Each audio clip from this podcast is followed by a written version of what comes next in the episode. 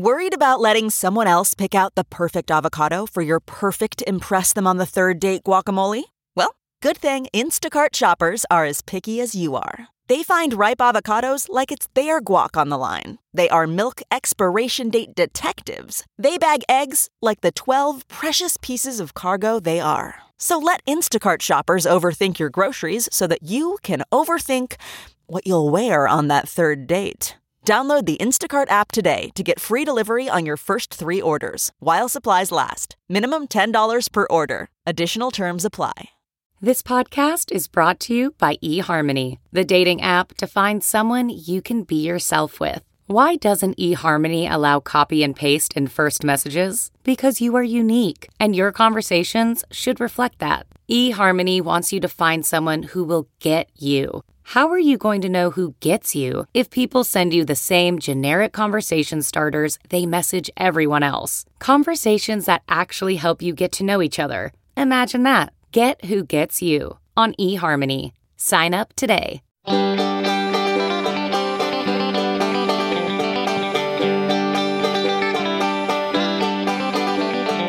Welcome to the Caixin Sinica Business Brief, a joint podcast from the China Project and Caixin Global. We bring you the most critical business and finance news from China. I'm Kaiser Kuo from the Sinica Podcast, part of the China Project. On this week's episode, smartphone maker Oppo exits chip design as the smartphone sector reels. Tencent Cloud to cut prices amid intensifying competition. In addition, a prominent Chinese comedy producer takes a $2 million US hit for a military related pun. Let's jump right in. Oppo, one of China's largest smartphone makers, is shutting down its chip design business amid an extended downturn in the global smartphone market. According to a company spokesperson, Oppo's chip design unit, named Zeku, is closing due to the uncertainties surrounding the global economy and the mobile industry. The move marks one of the first major tech enterprises to withdraw from the chip sector following a surge of investments made by electronics players who were wary of tightening U.S. export curbs. Over the past year, the phone maker has faced significant challenges, experiencing a slump in shipments and accumulating a considerable inventory pileup. Next up, we have the latest news on China's cloud service industry. Starting in June, Tencent's cloud business will cut prices for some of its core services, following a similar move by bigger rival Alibaba Cloud in April. Tencent Cloud announced this week that it plans to introduce additional discounts for cloud servers in some regions with price cuts of up to 40%. Tencent Cloud's announcement came just three weeks after Alibaba's cloud unit said it would cut prices for its flagship products by as much as 50% and raise the maximum commission rate for sales partners to consolidate its market dominance in China. According to a research report, Alibaba, Huawei, Tencent, and Baidu's cloud businesses accounted for a combined 80% of customer spending on the Chinese mainland last year. Meanwhile, Alibaba has undergone various internal business adjustments. As part of a sweeping business revamp initiated earlier this year, the tech giant has transferred its autonomous driving research team under its Damo Academy to its logistics arm, Cainiao. According to a Cainiao statement, some staffers from the Damo Academy's autonomous driving business will be transferred to Cainiao while others will be allocated to other Alibaba units. Alibaba set up the Damo Academy in 2017 as an in house research initiative. It later expanded the Academy's focus to include the development of autonomous driving technology. Cainiao also set up its own autonomous driving research team in 2016 to develop smart delivery robots. The team partnered with the Damo Academy in the development of a crewless logistics vehicle used for last mile delivery in communities and on university campuses. As one of the six independent units within Alibaba following a significant restructuring, Cainiao is currently in talks with investment banks regarding a potential IPO in Hong Kong. Let's turn now to Baidu. The search engine giant's revenue in the first quarter has surpassed expectations as advertising sales received a boost from an economic recovery in China.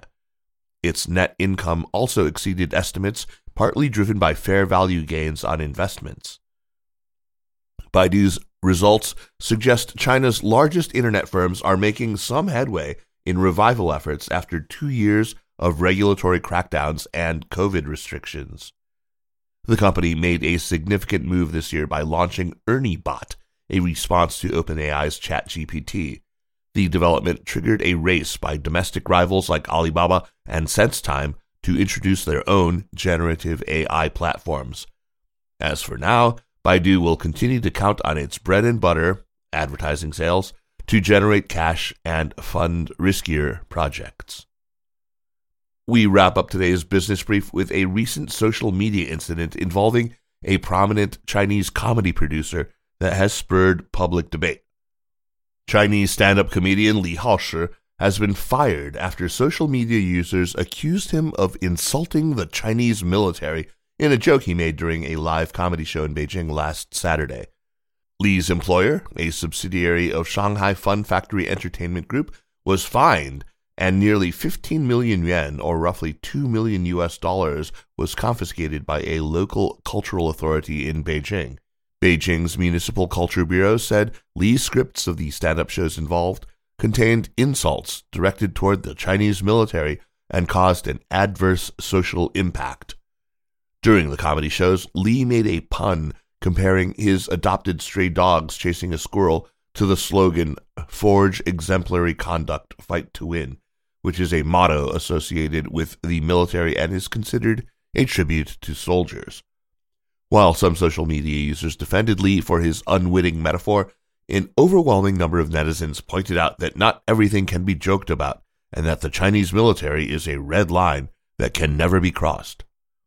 In response to criticism on social media, Fun Factory said it will regularly educate its members to ensure they have a clear understanding not to touch political red lines or public bottom lines out of ignorance. Let's turn now to Yu Kun who is a finance reporter for Caixin Global, to take a deeper dive into a big story from the week. Hello, Yu Kun, and welcome back to the show. Thank you, Kaiser. It's been a while. So today we're going to talk about a court ruling of a bond fraud case that's a bit controversial and not a little complex. So what is this case about? The case in question involved Chinese steel cord manufacturer Shandong Shengtong Group. The company defaulted on a number of bonds it issued between 2016 and 2018. A court recently decided that two of the company's executives and four intermediaries involved in the bond issuances have to compensate bond investors for financial fraud. Many junk bond investors have been discussing this court ruling, and some were saying that the value of China's junk bonds or high yield bonds may need to be re-evaluated because of it. Hmm. Why did the company default? Did it get into financial trouble? It did, and it tried to cover it up by fabricating profits for five straight years, starting 2013, when it was actually losing money all this time. That's according to an official investigation. Wow. So it's actually impressive that they got away with it for so long.